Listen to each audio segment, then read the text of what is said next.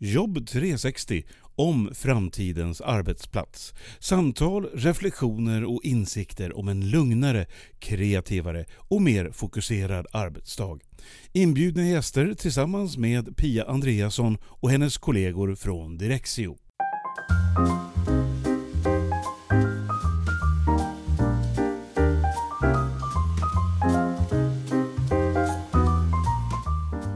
Återigen äran att få välkomna Oskar Berg till podden Jobb 360.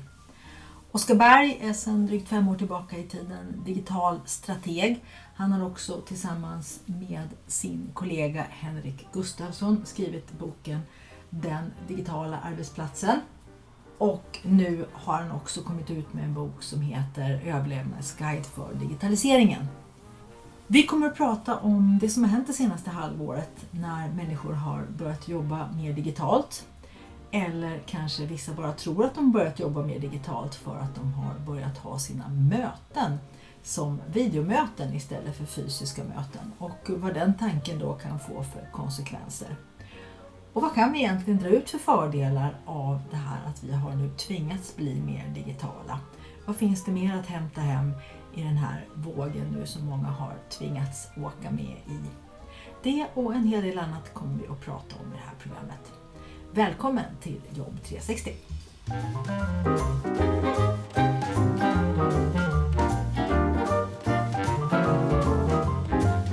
Jag hugger igång direkt och börja med min första fråga och det är ju den utvecklingen som har skett det senaste halvåret här i och med Corona när alla då som jobbar på kontor mer eller mindre tvingats till ett mer digitalt arbetssätt. Och där är såklart många var ju redan inne på det och andra kände sig väldigt osäkra. Men hur, hur ser du på den här utvecklingen, allt det här som har hänt och vad är det du har hört och lagt märke till?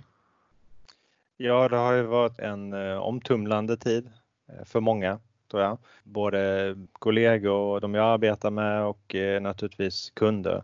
För, för dem har det varit en enorm omställning som skett väldigt snabbt. Och eh, sett till det är det ju fantastiskt vad som har hänt. Under bara någon vecka så ställde man om eh, snabbt från att komma in till kontoret och ha fysiska möten till att framförallt ha videomöten. Då. Och det är, det är lite ironiskt eftersom man själv har jobbat med det i flera år och få organisationer att liksom inse möjligheterna att jobba på distans och jobba mer digitalt och sen så när vi utsätts för den här krisen som eh, corona som tvingar oss till det, då kan vi förändra oss väldigt snabbt. Och det är fantastiskt, tycker jag. Det finns ju positiva saker i det här då. För jag ser möjligheterna i att jobba digitalt. Däremot i och med att vi fick göra det så snabbt så har vi inte riktigt kunnat lägga tiden på att tänka efter hur ska vi jobba i det digitala. Utan vi har i hög grad översatt våra fysiska arbetssätt till digitala arbetssätt. Vilket innebär att fysiska möten har ersatts av digitala möten. Det finns flera studier som börjar dyka upp här nu då eh, som faktiskt visar på det här att vi har egentligen bara fortsatt. Alltså jag brukar kalla det att vi asfalterar kostig, att vi tar någonting och sen så överför vi samma beteende, arbetssätt i en ny kontext. Utan då att reflektera över hur ser förutsättningarna ut i det här nya? Finns det andra sätt att jobba? Jag tog del av en studie eh, precis från amerikanska National Bureau of Economic Research som då tittar på 3,1 miljoner distansarbetande anställda i USA. Och där har man sett att arbetsdagen har blivit längre, 48,5 minut längre då än eh, innan man började jobba på distans. Eh, antalet möten har ökat med 13% Storleken på möten har ökat. Antalet mejl, interna mejl har ökat signifikant. Alltså allt det här är för mig tecken på att man fortsätter jobba som man gjorde innan. Man tittar inte på hur startups och företag som är virtuella eller från början jobbar utan man har fortsatt med sina beteenden. Men för att kunna jobba vidare då så man helt enkelt gör, gör det på distans istället för komma in på kontoret. Då. Och så det här kommer bli en backlash. Alltså dels är det inte hållbart att förlänga dagen och sitta back-to-back -back i videomöten och, och att mötena blir större och större och mindre produktiva och så vidare, att vi mejlar mer. Men dels då kommer man anklaga, eller man säger, det digitala för det här det var de här digitala verktygen som gjorde att, att det blev sämre, att, att produktiviteten faller och så vidare istället för att titta på hur man faktiskt använder dem. Ja, man skyller på redskapet alltså. Det påminner mig om när jag var fem år och skulle lära mig cykla och det gick inte så bra. Och det berättas att jag ville kasta cykeln på majbrasan för det måste vara fel på den eftersom jag inte kunde cykla på den. Eller hur? Det säger sig självt att det är orimligt för så många att så snabbt ändra eh, sina beteenden bara för att vi måste det. Och framförallt handlar det också om attityder och inställning till liksom hur man eh, ser på arbete och det finns djupare alltså värderingsfrågor i, i det här också som där man behöver se över hur kan man jobba på ett mer transparent och synligt sätt och hur delar man med sig och så vidare. Som inte kommer på automatik för att man går över från fysiskt kontorsarbete till digitalt kontorsarbete. Jag tänkte på det här med möten för att det har jag stött på mycket då när jag har pratat med människor i våras. De säger nej, vi kan ju jobba digitalt nu för nu har vi alla våra möten via Teams eller via Skype beroende på vilken man har och då likställer man det med digitalt arbetssätt. Men det är ju som du säger, det betyder ju bara att man har börjat använda ett redskap mer än vad man gjorde innan. Beteendena har man inte ändrat. Nej. Och när det gäller möten så tänker jag mycket på att ja, förut så gick man ju till ett möte och även du förde mejlen så var ju det liksom kanske enda chansen. Man gick till ett möte så fick man först information om läget, man fick lite fakta och sen förväntades alla på mötet då att lägga sitt bidrag till hur man skulle lösa situationen eller komma vidare eller utvecklas eller något i den stilen. Och det var ju det var så man gjorde. Mm. Sen kom ju mejlen och då i den bästa av världar så mejlades det ut någon form av underlag, i alla fall en agenda i punktform. Så att man hade då en chans att förbereda sig och tänka igenom. Efter vad jag har hört så är det inte så många som gör det i alla fall. Och även om man nu får de här förberedande materialen. Mm. Men det jag undrar väldigt mycket det är ju varför låter man inte alla få all information i förväg, sitta och tänka till, lägga sina synpunkter, frågetecken, förslag i digital form och sen på mötet så plockar man upp den här tråden. Då har någon begåvad människa suttit och samlat ihop alla människors tankegångar och sorterat upp dem. Och där i mötet tar man mm. någon typ av beslut eller diskussion eller mm. någonting att nu är vi alla på gång åt ett visst håll. Det sker ju inte och jag undrar varför. För det skulle ju vara så otroligt galant och, och dessutom mer demokratiskt känner jag för att då skulle ju var en i lugn och ro kunna sitta och tänka sitt tänk och lägga, göra sitt inlägg. Det är inte alla som är kapabla som jag som kan prata hur mycket som helst på ett möte. Jag skulle kunna ta över överallt och mina idéer skulle kanske landa och inte kanske alltid bli så bra. För jag kan mm. prata. Men mm. de som inte kan det, de kan ju säkert tänka mycket smartare än jag och mm. då skulle de få chansen att mm. komma in med sina synpunkter. Så varför händer inte det, Oskar? Jag tror att i, i grunden saknas det en förståelse för varför vi har möten och varför vi mejlar. Alltså både vad det är för problem de ska lösa och hur de fungerar som lösningar. Eh, och innan, långt innan nu den här övergången till eh, digitala möten så har man ju visat att eh, antalet möten ökar. Möteskedjor ökar, liksom, möte på möte på möte. varför har vi möten? Jo, för att komplexiteten i, i världen och i verksamheter ökar. Vi behöver samordna mer, beroendet mellan varandras uppgifter ökar och då är det en lösning att ha möten där vi träffas och uppdaterar varandra och, och reder ut saker och, och liksom blotta eh, beroenden och hantera dem. Men det är ingen effektiv lösning idag. Det, det, är inte en rimlig lösning att fortsätta med att bygga på det här med möten, möten, möten. Vi måste kunna göra saker mellan mötena så att när vi väl träffas i samma tid och kanske också samma rum så måste vi använda det till någonting vettigare än att bara informera varandra. Blir världen mer komplex, förändringarna ökar, så, så sker de ju konstant. Vi kan inte ha möten hela tiden. Vi måste ha ett annat sätt att bli medvetna om de här förändringarna och medvetandegöra varandra om de här. Det du är inne på lite, lite grann är ju liksom vad händer mellan mötena? Alltså hur använder man mötena till någonting vettigt så att man inte gör det man traditionellt sett gjort på möten man träffas, man jobbar i sina silos normalt sett med sina uppgifter och sen så behöver man, har man behov av att samordna, då går man till ett möte och så informerar man varandra. Ofta är det någon som informerar alla och sen så försöker man få feedback på det och det går inte i det formatet. Dels för att man är många, Eh, dels för tiden inte räcker till och sen finns det det här med eh, som du var inne på med introverta och extroverta. Introverta kommer inte alls till tals i, i det sammanhanget men just det här eftertänksamheten, det är den som man tappar när man har de här mötena. Det slog mig nu när vi pratade att man har ett eh, digitalt möte där man ska kunna se varandra i bild. Det är fortfarande, okej okay, du måste vara på plats Pia och du måste slå på kameran. Det är fortfarande att jag måste vara på en viss plats, nämligen framför en kamera och för att eh, förmedla någonting, ofta informera som du säger, berätta vad har jag gjort sen sist och så vidare. Men jag tänker, det finns ju andra sätt för mig att berätta det. Det är väl bara att gå in i vår gemensamma arbetsplattform och titta efter så kan ju alla som är intresserade se vad jag har gjort sen sist. Så Precis. jag behöver inte berätta det med munnen.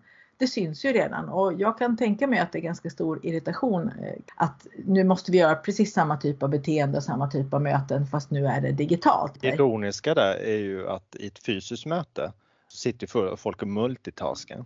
Men sitter vid datorn så här.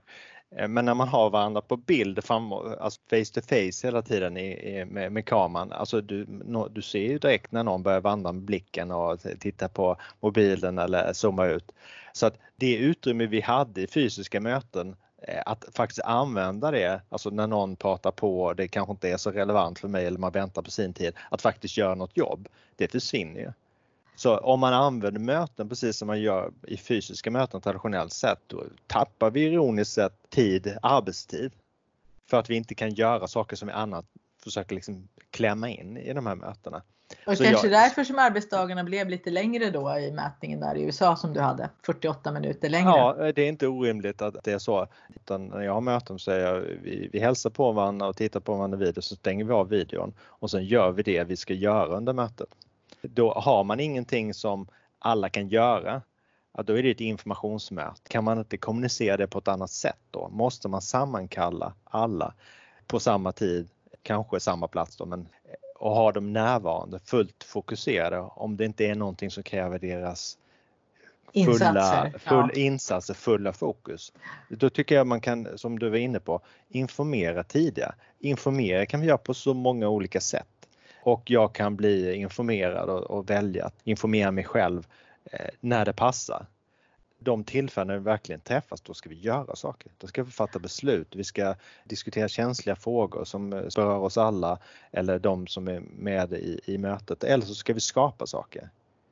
Ja, var kreativa liksom. Om någon har läst igenom grundmaterialet, lyssnat på informationen, tagit ställning till det utifrån sin yrkesroll och sen säger jag ser en utmaning här. Mm. För man säger väl inte problem längre hoppas jag, utan jag ser en utmaning som vi behöver lösa för att komma vidare. Där har man ju ett skapande ögonblick i en grupp för då kan den personen få de andras input spontant och sen komma vidare i sin tankeprocess. Så det är väl, det är väl en sak som vi ska ha mötena till. Ja, vi, vi har ett problem i, i organisationer att det som sägs i möten, traditionellt sett i fysiska möten, det stannar i det mötet. Det är sällan, ja, det, man kan ta anteckningar men det, det, det är mycket det som sägs och visas under mötet, det stannar där, det når inte utanför. Så att vi måste bli mer explicit och det kan man göra genom att spela in en, en möte så att andra kan ta del av det. Men vi måste också fånga det arbete, det som diskuteras under mötena. Därför menar jag att vi behöver bli mer eh, skapande under mötena. Eh, det är bättre att titta på och interagera kring en plan under ett möte eller en task, alltså uppgiftslista, än att prata om uppgifterna. Vi måste på något sätt försöka fånga det här under mötet.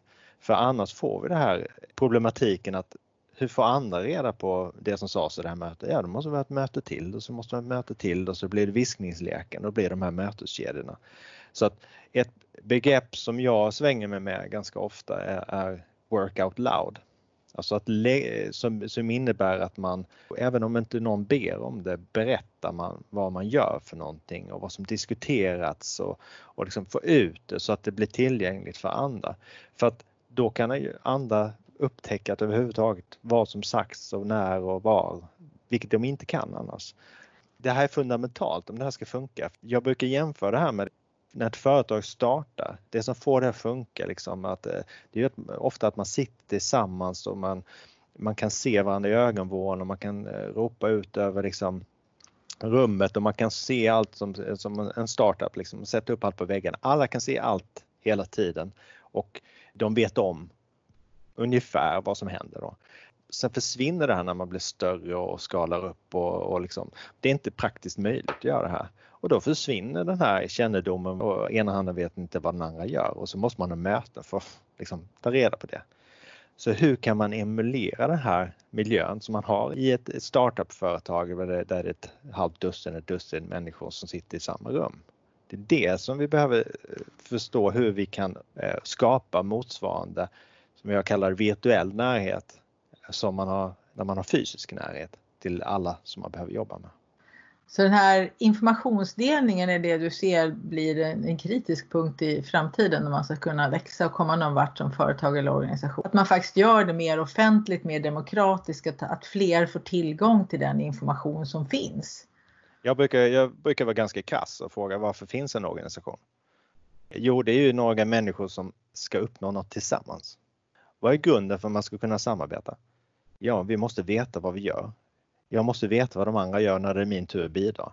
Om jag inte vet vad de andra gör och jag inte berättar vad jag själv gör för de andra, då, då kommer vi inte kunna samarbeta på bra sätt. Det, det är en sanning som gäller även i stort organisation. Bara där har vi ju liksom moderna företaget som, som skapades någon gång under liksom mitten, eh, början av 1900-talet. Eh, det, där fanns inte den här snabbrörligheten vi har idag. Så man kunde liksom dela upp sig, jobba i grupper och avdelningar, specialisera sig. Sen kan man komma tillbaka och sätta ihop prylen eller vad man nu gör i slutet. Allting, ritning, man kan göra ritningen från början så kan man sätta ihop den i slutet. Alla kan gå till varsitt håll och behöver inte kommunicera med varandra. Så funkar det inte idag. Vi lever fortfarande med den modellen, att det är möjligt. Istället för att se vad är det? Hur startar man ett fungerande företag idag? Vad är det som är grunden för det? Ja, det är att, att veta vad som händer och vad andra gör och vad kunderna säger och tycker och tänker och, och att alla vet det. Alla kan vara med och lösa de här problemen eller eh, utmaningarna, ta fram lösningar. Det är den modellen vi behöver skala upp och, och erkänna för oss själva att de lösningar som vi haft tidigare, det var från en annan tid. Den funkar inte och kommer inte funka framöver. Ja, verktygen finns ju. Vi har ju de digitala verktygen och de digitala möjligheterna idag. Och som du säger det här med informationsöverföring som är den kritiska punkten. Om jag vore en informationsförmedlare idag i ett företag, chef eller så, så skulle jag aldrig lita på att bara för att jag har ställt mig upp på ett möte och sagt något att det är kommunicerat med de människorna som satt med på mötet och kanske till och med genom någon typ av protokoll kommunicerat även med andra människor. Det skulle jag tycka var alldeles för svag del. Jag skulle spela in en film med mig, lägga det som en ljudfil, skriva ner det på papper och sen så skulle jag säga till alla att den här kanalen som jag kör det här är obligatorisk för alla. För här säger jag bara sånt som jag vill att alla ska veta. Så du måste titta där. Mm. Det är väl ungefär så jag skulle göra. Vill du läsa, vill du titta på mig eller vill du lyssna? Det får du välja själv. Du kan göra alla tre eller en bara. Men den informationen som finns där, den ska du ha med dig. Ja, alltså det ideala är att kunna ha direkt kommunikation med så många som möjligt. Alltså givet att den är relevant. Då. Det finns inget värde i att ha de här slussarna, filterna och annat än att som relevansfilter. För att kunna säga att allting som sägs och görs inom eh, en organisation kan inte du ta del av. Det är orimligt. Men du måste få veta allt det som relaterar till ditt jobb som gör att ditt bidrag blir så bra som möjligt för hela organisationen. Tidigare har det varit den hierarkiska organisationen som varit det, lösningen till det. För att det var så dyrt att kommunicera. I början på 80 så kostade det liksom en krona att skicka ett mejl eller liknande. Idag är det ingen kostnad i princip förknippad med kommunikation. Utan det som kostar i så fall, det är ju den tid vi lägger på det. Och att vi liksom lägger mödan och energin och utvecklar vår förmåga att kommunicera. Det är det som kostar. Så ska man leda människor och liksom få igenom idéer eller vad det nu är, ja då är det kommunikation som är det en ledare ska syssla med. Idag är det inte bara så att en ledare säger åt alla andra vad de ska göra, utan alla har ju kunskap och insikter som andra behöver kunna ta del av, idéer. Så att vi är alla självledare eller behöver vara självledare, då måste vi också bli väldigt duktiga på att kommunicera på rätt sätt med andra och lägga tid på det. Det är det jag menar med det här med work out loud. Det kanske tar mig 5-10 minuter per dag och skriva lite om vad jag gör. Och det kan kännas som att äh, det har jag inte tid med. Och det är för att vi inte inser värdet av det. Det kan vara ett värde för mig själv att någon upptäcker och ser vad jag gör och erkänner det och att det kommer till användning någon annanstans. Men också värde för andra för att den informationen var helt okänd för dem och de hade inte kommit få tag i den annan. Mm, jag tänkte på det där med information, du säger skriva dagbok och så för att i vissa branscher, jag känner till en del om eh, byggbranschen i och med att jag jobbar med konsultföretag då, som jobbar mycket med byggprojekt. Och där har det ju lång tid tillbaka varit obligatoriskt att du ska skriva i en dagbok. Mm. Precis som du har beskrivit här att vi har, man har hållit på tjatat om vissa saker i många år. Jag har ju hållit på sagt då till de här personerna att skriv din dagbok digitalt. Skriv den i en kalenderpost i, i Outlook eller i på något annat digitalt format. OneNotebook, vad som helst, men digitalt. För att just att det ska kunna bli möjligt att dela det. Och mm. om den personen blir sjuk eller om det blir något längre uppehåll eller någonting föräldraledighet så ska vem som helst kunna gå tillbaka och titta på det här då och se mm. vad, vad gjorde Kalle eller Stina egentligen? Hur mm. bidrog hon till det projektet? Och har man ett sökbart dokument i någon form så kan man ju köra ett sökord och projektnummer eller vad som helst och så poppar allting upp som Stina gjorde i, i anslutning till det projektet och där kan det vara väldigt viktig information. Mm. Men jag vet inte, det, det var ett par år sedan som det överhuvudtaget gick igenom tycker jag hos de flesta att nej men vi ska nog skriva de här dagböckerna dig, digitalt istället. För man såg de där böckerna låg bredvid arbetsplatsen och där var det något med någon konstig handstil som ingen kunde tyda. Liksom. Det var ju bara för personens egen del.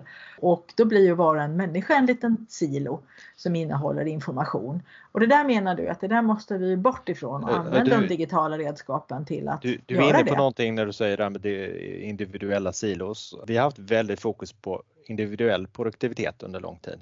Alltså mycket för att vi haft repeterbart arbete där, det handlat om hur jag utför mina arbetsuppgifter i en strukturerad process. Vi samarbetar via processen. Sen finns det ju allt det där som är mer kunskaps och informationsarbete och det har varit mer ad hoc om man säger så. Vi har kunnat sköta det via mejl och möten och så vidare. Idag är det så mycket av den varan. Det är så mycket problemlösning så att vi har inte utvecklat de arbetssätten att göra det. Vi har fokuserat så mycket på det individuella produktiviteten och, och liksom glömt bort varför vi är på arbetsplatsen. Att vi har en roll att spela i förhållande till andra, i första hand gruppen som vi jobbar med, men i förlängningen hela verksamheten. Det finns inget självberättigande till eh, min roll eller min grupp om inte vi bidrar till hela verksamheten. Väldigt många kommer till jobbet för att de vill göra sina arbetsuppgifter och fylla en viss roll och så vidare. Men egentligen är ingen där för sin egen skull. Alla är där för verksamhetens skull och det gäller att ta sig upp på den här trappan, att släppa det här fokuset, eh, enorma fokuset på individuell produktivitet. Men titta på hur är jag produktiv i gruppen? Hur är gruppen produktiv som en helhet? Hur kan vi jobba som grupp så att vi är så produktiva som möjligt? Men hur kan också gruppen och jag bidra till hela verksamhetens produktivitet? För det kan ju vara så att vi är extremt produktiva i vår grupp men vi gör fel saker. Då är, det in, då är det improduktivt för hela organisationen. Och jag har sett otaliga sådana exempel på man var liksom, där man har varit framgångsrik och levererar i grupper men om två grupper gör liknande saker och kommer fram och visar de här för kunderna och, kunden, vad menar ni? Vilken ska jag välja? Ni har gjort två liknande saker. Jag har sett det här i, många exempel eller de här sakerna passar inte ihop, tillbehöret passar inte ihop med mobiltelefonen. Så man är väldigt effektiv på att göra det här tillbehöret. Gruppen där funkar väldigt bra. Den här gruppen som är mobiltelefonen funkar också väldigt bra men de har ju inte lagt så mycket möda på hur de, hur de jobbar tillsammans. Eh, vilket jag, i slutändan då, när, när det här kommer till marknaden så passar inte tillbehör till mobilen. Ja, men det här är ju jättesant. Jag har fått en cykelkorg i present som ska sitta på min pakethållare. Och så var vi och köpte en adapter som ska göra att cykelkorgen går att fästa på min gamla pakethållare. Bara det att adaptern passar inte med cykelkorgen. Så nu måste vi tillbaka till cykelaffären och säga hallå, det här, hur tänkte ni med den här adaptern? Hur ska vi mm. få fast den här cykelkorgen på min pakethållare? Kan vara samma exempel, vi får se nu på, på lördag när vi cyklar tillbaka till butiken och mm. säger hej kan ni hjälpa till? Jag tänker på en sak, det som måste klargöras i de här grupperna då, det är ju de säga, beroendena. Jag har ju i min kursdel på dag tre, det handlar bara om kommunikation och tillgänglighet och att klargöra faktiskt på väldigt grundläggande nivå att det finns olika sätt att kommunicera och de olika sätten passar olika bra i olika sammanhang. Det blir väldigt mycket aha-upplevelser där kan jag säga, för det har de inte tänkt på. De kör sin grej som de alltid har gjort och i den bästa världen kommer de på att vi måste skruva lite på alla de här rattarna när vi kommunicerar för att det ska bli bättre. Mm. Då blir jag glad bara man kommer på den tanken så känner jag att nu är de på rull. Det här kommer de att kunna lösa. Men sen också de här beroendena människor emellan jag hade en grupp här i våras där eh, när vi pratade om det här, alltså vilka behöver du för att kunna göra ditt jobb ordentligt? Och då var det en hel grupp som kom på att vi behöver i slutet på dagen ha tillgång till minst en sån här annan person på en annan avdelning. För vi behöver ha dokument signerade innan vi går hem. Annars så, så, blir vi nervösa och oroliga för då vet vi ju inte när ska det här kunna lösas. Det är ofta bråttom. Och det den organisationen kom på att vi måste väl ha en sån här då från det andra stället tillgänglig mellan klockan 3, 15 och 16.30. När alla de här andra människorna behöver de här signaturerna för att sen kunna gå hem och vara nöjda och glada. Och det där hade de inte riktigt sett förut utan var och en från den här första gruppen hade då gått och jagat någon i det här, på det andra stället i ett fysiskt hus. Och hoppats på att någon skulle då sitta kvar så man kunde få den här kråkan eller vad det var. Nu går det naturligtvis att lösa i framtiden genom elektroniska signeringar men, men det är inte alla som är där. Vissa har fortfarande vissa pappersbundna saker som måste lösas på det sättet. Men det var ju också en fråga, vilka behöver oss och vilka behöver vi? Och det behöver man ju reda ut både på individnivå och på gruppnivå. Mm. Det här är ett uh, talande exempel. Man, man, är inte medveten om vad som händer. Man vet, de vet inte om att de andra går och har samma behov. De vet kanske inte ens vem de har behov av. Går vi tillbaka till den här lilla företaget, startupen, så sitter man i samma rum. Man vet vad olika människor kan och vad de gör och så vidare. Och det är inte två som går och frågar samma fråga till samma person om man råkar höra svaret. Det är sådana suboptimeringar, sådana ineffektivitetsfenomen som uppstår i stora organisationer. Så fort vi börjar liksom dela upp oss på olika delar och olika organisatoriska enheter. Och det är ju fine att leva med det i en värld där vi liksom, som inte är så snabbföränderlig. Men i en snabbföränderlig värld där saker händer hela tiden så blir det mesta tid vi lägger slöseri. För att eh, vi slösar bort det, vi letar efter saker, vi ställer samma fråga tio gånger, vi eh, upptäcker saker för sent, upptäcker att någon behöver titta på någonting men då är redan produkten gjord och så vidare. Det här är jätteviktigt att vi skapar den här transparensen och öppenheten åt alla håll. Det är den delen som är så svår att greppa för många. För att det kräver på något sätt att man går tillbaka till grunderna. Varför finns en organisation? Varför ser organisationer ut som de gör idag? Vilket till stor, till stor del hör samman med hög transaktionskostnad när det gäller kommunikation, vilket inte då längre gäller. Så hur skulle vi designa en organisation idag för att den ska vara fungerande, så välfungerande som möjligt idag och framöver? Den frågan ställer vi inte utan vi är fortfarande på nivån liksom skruva muttrar, vilket verktyg ska vi ha till det och, och vi översätter samma lösning i nya kläder. Mm, vi eh, mejlar ett dokument istället vi mailar, för att skicka det på brev. Ja, mm. och, och, ett mejl, vad är det? Det är ju brev och det är mm. linjär kommunikation. Funkar väldigt bra när du har en liksom förutsägbar värld. Men när du behöver samla människor och titta på någonting tillsammans samtidigt, då är inte mejlen så bra. Så att vi använder ju verktyg som, som lösningar som, eh, som funkar i den världen när mejlen eh, liksom introducerades. Vi, vi tittar inte på lösningar som behövs idag. Tack och lov så har vi ju idag en, ett tryck från eh, teknikleverantörerna här som tvingar in organisationer i det här. Lite paradoxalt men eh, med det här eh, öppna chattbaserade kommunikation istället för mail. Alltså det är inte någonting som kommit från de flesta företag, det har kommit från teknikleverantörerna. Vilket i sin tur då kommer från nya techföretag och startups och så vidare som insett det här från början att vi behöver den typen av interaktiv kommunikation. Och nu tar det här sig in på stora äldre organisationer och företag. Men då den här statistiken som börjar komma nu med det jag läste att videomötena ökade med 400 procent. Liksom att, ja, det är inte så konstigt för vi går över från fysiska möten till videomöten.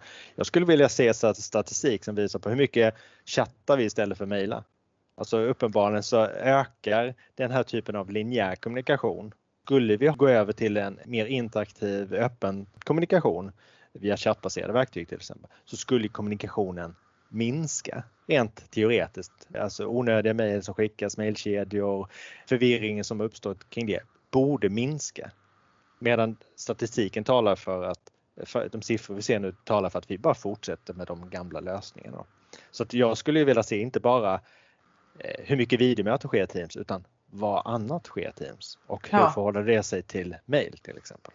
Så Teams-användningen har ju ökat och jag hör ju ofta det. Vi jobbar i Teams nu och eh, då brukar jag ställa några diskreta frågor och då framkommer det ganska ofta tyvärr att det de menar är att de har nu mötena digitalt och de använder Teams som verktyg för det. De har möten i Teams. Ja. Precis, men de använder inte alla de andra. Så det är lite min mission framöver faktiskt att få alla de här som faktiskt har tillgång till Teams att använda det fullt ut.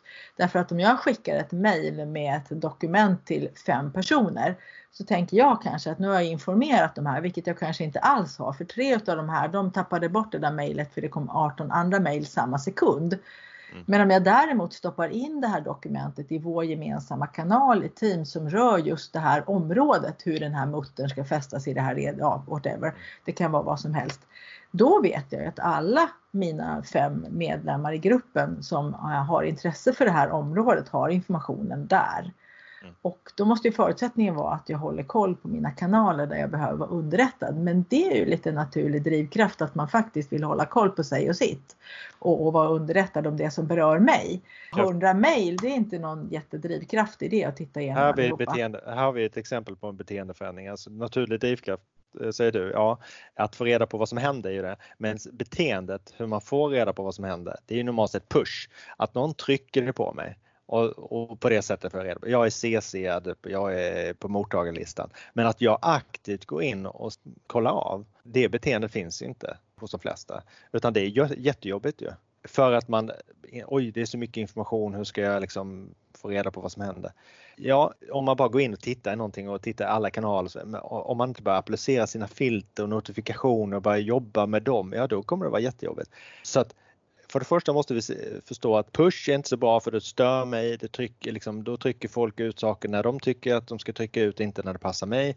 Pull är ju då mer, det är när jag behöver det. Men pull då för att det ska fungera så krävs det att informationen finns där. Vi måste work out loud och lägga ut den på öppna plattformar. Och sen måste jag ta ansvar för hur jag drar till mig information. Alltså en viss del löses av tekniken genom att den blir smartare och vet vad jag har gjort och vad jag jobbar med och kan servera mig informationen. Men jag har också ett stort ansvar att faktiskt ta reda på vilka team ska jag följa, vilka kanaler är relevanta för mig, när är det jag ska notifieras, tycker jag, när vill jag notifieras, när passar det mig och så vidare. Den typen av saker måste vi lära oss. Där tror jag att vi inte, även trots att vi har det här med Corona, så tror jag inte vi riktigt är där du tror att det kommer bli lite en backlash för det här och när vi kan träffas fysiskt igen så kommer vi att ta jag chansen. Jag är övertygad om att många kommer ta det här som fått vatten på sin kvarn och säga att det här funkar inte det här med det digitala. Nu vi gett ett halvår eller ett år. Eh, nu går vi tillbaka till kontoret. Och det är ju samma sak som skriver en dödsruna om som företag om man gör det. Medan de som förstår de här mer fundamentala, vi, må, vi måste lösa de här problemen som vi har, de här behoven som vi har Möjligheterna finns i det digitala men det kräver att vi förändrar våra beteenden och attityder och att vi utforskar hur olika verktyg kan användas för att lösa de här behoven. Det blir jag lite pessimistiskt ett tag här för jag har ju jobbat nu i många år med ett försöka få människor att förstå att bara för att du får en mejlavisering så betyder det inte det att du ska gå in och titta på mejlen det här med att sortera då, utan du kan faktiskt stänga av den. Och där får ju många stora skälvan och menar hur ska jag kunna arbeta om inte jag får en avisering när det kommer ett mejl. Och jag vill ju bromsa det där därför att jag vet ju att om ni sen kliver in i Teams och börjar jobba där och du blir också medlem i fyra team och inte har fattat att det här med aviseringar är inget bra utan det behöver du stänga av och välja själv när du ska titta på vilken information då, då är du rökt. Därför att då kommer plingen att mångdubblas och du kommer inte kunna få jobba i fred någon gång. Mm. De flesta stänger av och tycker att det funkar väldigt bra. Andra tar ju tillbaka den här aviseringen. Sen är ju nästa steg då, hur ska du sortera ditt mailflöde? Jag ser ju jättemånga då som har, får verkligen totalt irrelevanta mail. De klagar att de får det, men jag säger du får ju avboka det här, det här, det här. Du får ju reklam från Ellos här till din jobbmail. Ta och stäng av den. Ja, jo, kanske det kanske. Och sen också se till att du skapar regler som gör att du åker in i olika ja, mappar då, kanaler kan man väl säga, där du samlar ihop mejl mm. kring ett visst ämne som du tittar på vid bestämda tidpunkter i anslutning till vad du har för behov. Mm. Och det här är ju så oöverstigligt för en del människor att överhuvudtaget tänka i de här banorna. Mm. Så att eh, hur, hur ska man då, om man nu vill, som du säger, surfa vidare på den här vågen att människor nu har börjat se möjligheterna i det digitala, att det faktiskt gick det som de trodde var helt omöjligt. Om man nu vill ta det och surfa vidare på det och ta det här några steg till i organisationen, vad, vad tycker du att man ska göra då? Vad man måste göra är att vara tydlig från ledningens sida att ja, det här måste vi satsa på. Vi ska inte bara slänga in nya verktyg och så får ni själva lösa hur de här ska fungera utan vi ska förändra hur vi jobbar som organisation. Vi ska gå från push till pull. Vi ska gå från att vi gör saker i slutna rum och samtal och mejlkonversationer till att vara transparenta och dela med oss av eh, vad vi gör, work out loud och så vidare. Vi ska göra de här, vi ska leva de här principerna och vi ska använda de här verktygen på det sättet. Och det kommer ta lite tid. Det kommer vara lite jobbigt ett tag.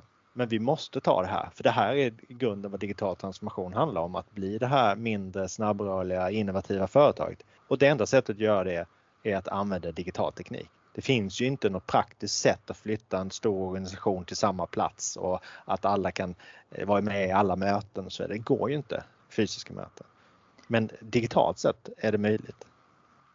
Jag såg ett eh, exempel där, för jag såg i, på LinkedIn en bild på din väska där du har dina postitar som du förut mm. har använt när du har varit ute fysiskt och hållit workshops och så vidare. Och sen berättar du att nu här under våren så har ni gjort precis samma sak eh, med digitala postitar, alltså samma Mm. Eh, behov har du löst av att workshoppa och att samla information. Men den här informationen har du kunnat visa för alla i realtid. Har ju kunnat ha mm. tillgång till alla de här postitarna istället för att mm. du då som konsult ska sitta och samla ihop de här papperslapparna och skriva någon ja. typ av rapport. Och ja. då kan ju var och en själva dra sina slutsatser och även minnas mycket mm. bättre. Vad sa vi och, och, hur gick det här snacket och vad kom mm. vi fram till och så vidare.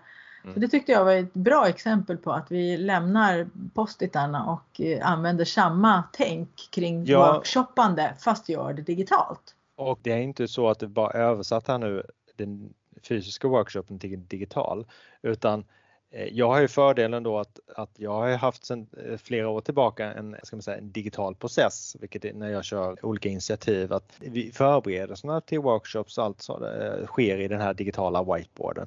Så redan innan det här så var det egentligen det fysiska momentet, det var ju egentligen bara workshopen och där vi använde oss av den digitala whiteboarden i rummet och kanske jobbade med fysiska post-its. Det blev liksom semidigitalt och sen blev det ett jobb för mig att fotografera dem och slänga in dem i det här verktyget och översätta dem och tolka dem och så vidare. Men det fanns en möjlighet redan då för de som deltog i workshopen att gå in på, titta så här, så är ju liksom, vi behöver inte gå in i workshoprummet som förresten har städats och tagits över av någon annan nu. Utan workshopen finns kvar, resultatet finns kvar.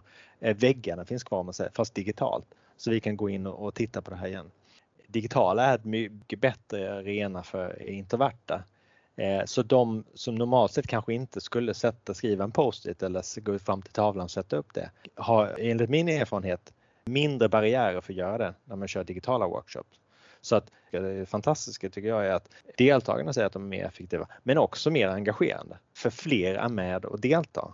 Så att de blir roliga jag har också upptäckt det när jag håller kurser. För jag gör ju så att jag sprider ut ordet aktivt och ber människor berätta och beskriva hur de tänker och vad de har gjort. Och, och under kursens process då fråga vad har du gjort, hur har du använt det här och så vidare. Det har också slagit mig, precis som mm. du säger att jag får ärligare svar. Mm. Det är ingen som, som, eh, som skruvar på sig och inte vill svara utan de berättar ganska öppet om både framgångar och, och lite motgångar, hur de tänker och tycker. Mycket mer än när jag hade dem i en, en fysisk lokal och hade dem framför mig. Då var det lätt att om jag frågade vad tycker du Kalle? Ja, då kände han sig lite utpekad och ibland insåg jag att attans Kalle är inte bekväm med att få en sån fråga.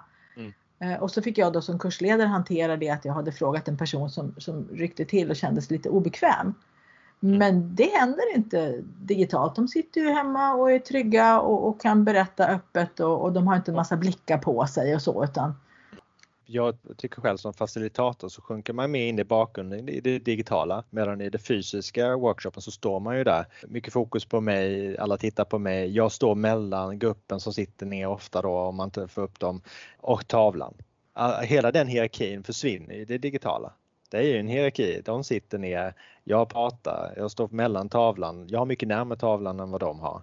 Även om de har nära till poster så är det liksom flera meter till tavlan. Allt det försvinner i det digitala. Alla är lika nära. Alla samma verktyg. Alla kan mm. göra samma saker. Ingen måste kunna prata för att skriva någonting. Det är mer demokratiskt på det sättet så fler kan komma till tals. Det är inte jättespårbart heller vem som gör saker så det blir mindre fokus på vem som har satt upp en lapp. Ja, handstilen syns ju inte ens. Nej, det, och det liksom blir mer jättebra. fokus på vad faktiskt det står på den här lappen. Mm. Eh, medan jag tror att vi lämnar så mycket spår. Det ser man vem som sätter upp lappen och var de sätter upp dem, om de gör det i en struktur eller vad det nu är. Eh, och handstilen. Så att du tar bort mer av det här personliga. Och det är det jag menar med det viktigaste arbetsmötet i det problem vi ska lösa, det vi ska skapa. Om fokus istället läggs där så upplever de flesta att det blir roligare och mer produktivt. För på något sätt, vissa trivs i det här där det är väldigt mycket fokus på person och, och liksom utrymme och vem som pratar. Andra gör det inte. Jag är själv en sån som kan ta mycket plats ibland. Eh, som jag, jag gör här nu. Nu tar jag ju liksom, eh, nu tar jag tiden. Nu skulle du vilja säga någonting, men nu tar jag den. Den finns ju inte i det digitala rummet när man, är, när man använder, liksom interagerar icke-verbalt. Nej, för att om jag kommer på någonting i ett möte under tiden du pratar som jag tycker är viktigt, ja, men då slänger jag ner det i chatten. När Oskar sa så här, då kommer jag att tänka på detta och detta, enter. Och sen finns ju det kvar som ett inlägg. Jag behöver inte avbryta dig eller vifta med handen eller signalera att nu tycker jag att du har pratat för länge. Eller chefen behöver inte avbryta dig för att ge mig ordet utan mitt ord kommer med i, i flödet. Mm. Och som du säger, det blir mer demokratiskt. Jag brukar också använda det ordet för att de här hierarkierna som finns i grupper de, man ser ju dem, det vet ju du också, man ser dem ganska tydligt när man står framför en grupp. Mm. Man ser ju vilka som vanligen brukar prata och vilka som vanligen inte brukar lyssnas på så mycket så de är inte så vana att göra sin röst hörd. Och de här digitala postitarna som sagt, ingen kan säga att den där gula lappen nere i hörnet kan vi strunta i för det var Rickard som skrev den. Mm. Det, går, det blir mycket mindre risk att det blir så utan den där lappen nere i hörnet var någon som skrev och där står det något helt briljant som vi måste lyfta upp och ta hand om. Och då kan Rickard se att ja, men det som jag hade att bidra med vart ju bra. Mm. Och då får vi ju fram också hans synpunkter mm. och tankar. Den typen av möten vi behöver ha är ju mer som workshops där vi jobbar med någonting, alla har samma möjlighet att jobba med det, se vad som händer, interagera med varandra och komma till tals. Den typen av digitala arbetssätt måste vi liksom balansera upp alla de här mötena med. Och gör vi dessutom det här med att vi börjar informera varandra innan vi samlas så kommer liksom mötena potentiellt sett minska. Och det är det jag, jag hoppas att vi kommer se ett, två år framåt att den traditionella typen av möten minskar radikalt eh, till förmån för andra sätt att kommunicera. Ja, det är verkligen min förhoppning också och där har vi en ironi till. Det här ständiga bristen på mötesrum som har varit en klagovisa i många företag och organisationer så länge jag har jobbat med det här och det är ju nio år nu. Den kommer kanske att avklinga därför att det går inte att säga vi har inget rum där vi kan träffas och jo det har vi alltid, vi har alltid det digitala rummet. Ja men där kommer ju då en annan som vi redan hörde innan. Var finns det möjlighet för mig att ha ett digitalt möte i den fysiska lokalen? För där har vi inte designat, vi har ju designat för fysiska möten, fysisk interaktion, öppna ytor, mötesrum. Och så har man sagt, ja men eh, sitta i tysta zonen eller får du sitta i den här eh, arbetszonen om man ska möta. Ja men det funkar ju inte när man ska eh, ha digitala möten med varandra. Så fler och fler hit, försöker hitta de här individuella störningsfria rummen då. Och det här kommer ju, om vi går tillbaka till kontoret, då är det ju den typen av utrymmen blir extremt viktiga. Möten kan du ha alltid digitalt. Men var ska du sitta? I vilken fysisk miljö ska du sitta när de har digitala möten? Jag säger åt alla mina deltagare i mötena, se till att du sitter ensam i eh, ett rum. Sitt inte med en kollega. Sitt var för sig med din dator, med ditt headset så det inte blir rundgång som inte börjar prata med varandra i rummet utan du ska vara fullt fokuserad på det här vi gör digitalt. Då funkar det. När man kommer tillbaka till kontoret, du säger vi kommer att komma tillbaka, jo på ett eller annat sätt kommer alla komma tillbaka till sitt kontor. Men man kommer ju att se det med helt andra ögon och det här som du nämner att man kommer att se bristen på möjligheter att sitta enskilt när jag har möten. Det finns det ett företag som har erbjudit mig många gånger när jag fortfarande träffade mina podddeltagare fysiskt. Det är ju Framery som har ju såna här små rum ja. som man kan sitta i. Där ser ju jag att det kommer att hända grejer för man kommer ha behov av de här små rummen där man kan sitta en och en och man kommer att ha det behovet ganska akut när mm. människor börjar komma tillbaka därför att det är det de kommer att fråga efter tror jag. Absolut. Så sist men inte minst, vi har hållit på ganska länge här nu och eh, du har skrivit en bok Överlevnadsguide till digitaliseringen. Mm. Eh, den har jag inte läst ännu men jag beställde den faktiskt idag som e-bok såklart så att det är vi bara kommer att läsa framöver. Men vad har du för någonting där som du vill ta fram nu här i slutet på det här samtalet och verkligen lyfta fram att man ska tänka på? Har du några tre snabba gör det här för att klara er digitalisering? Ja, jag vet inte om det är tre snabba men, men lite grann knyter det an till det jag varit inne på tidigare för att det här är en bok som sammanställer ett antal insikter som jag har fått genom åren eh, som, som egentligen handlar om hur man ska fungera bättre som organisation och verksamhet, hur man ska möta digitaliseringens utmaningar då. Och det är ju, handlar mycket om det här komma tillbaka det här lilla för snabba innovativa företaget. Och där digital teknik då är ett måste. Eh, att man använder de här digitala möjligheterna som finns till att arbeta och kommunicera bättre med varandra eh, utanför sin individuella bubbla, utanför sin gruppbubbla. Eh, egentligen är möjligheterna gränslösa i det digitala. Potentiellt sett kan det, det här hjälpa till att krympa ner en stor organisation och göra den mycket mer sammankopplad liknande som en mindre organisation. Då. Grunden för det här, om vi pratar om digital transformation, det är inte att köpa in system X eller Y eller artificiell intelligens. Eh, alltså det är komponenter som kommer vara viktiga i framtida verksamhet. Men det handlar om hur vi jobbar tillsammans med varandra. Det kommer alltid finnas människor som jobbar i en verksamhet annars så finns inte organisationen kvar. Så att ta den här möjligheten som ändå finns här nu då, där vi måste jobba digitalt att se över hur, hur man kan jobba smartare tillsammans, mer hållbart och transformera de här arbetssätten. För då skapar man också möjligheterna till en lyckad Eh, digital transformation. Alltså en transformation på riktigt. Så att, och det tar jag ju upp i boken på olika sätt. Liksom. Digital plattform, eh, att, fungera, att organisationer behöver fungera som team of teams, eh, eh som, där vi har snabbrörliga team men som ändå är medvetna om varandra så de kan samordna sig med varandra på ett snabbt sätt. Då. Det är grunden. Så är det någonting jag vill att man ska ta med sig från det här så är det de här insikterna om att vi måste lära oss att eh, utforma organisationer på ett nytt sätt som gör att vi samarbetar mycket smartare eh, med varandra. Så beteendeförändringar som syftar till ett bättre samarbete och mera transparens i organisationerna. Det är det som du bygger vidare på. Ja, det är grunden till överlevnad. Det är inte lösning X eller Y utan det är hur man eh, jobbar tillsammans. Och här har vi ju en möjlighet och det var det jag menade, går man tillbaka till kontoret och lägger ner det här digitala spåret så har man i princip skrivit under sitt företags eller organisations eh, dödsurna. Jag vill inte avsluta så men, Nej, men det, ju tråkigt. Jag skulle helst av allt vilja säga att jobbar man så så har man alla förutsättningar att vara innovativ och snabbrörlig och leverera maximalt värde till, till, till kunderna i oändlig tid framåt. Då. Ja, så det låter ju bra för oss som jobbar med det här att jobba med beteendeförändringen när det gäller det digitala. Vi verkar ha någonting att göra framöver också. Det gör det, det har vi absolut.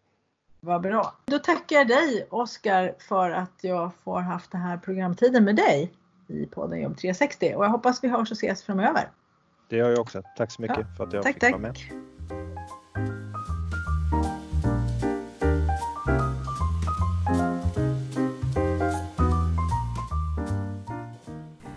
Riktigt spännande och intressant att få prata med Oskar Berg om digitalt arbetssätt vi snöar ju in en del på det där med möten.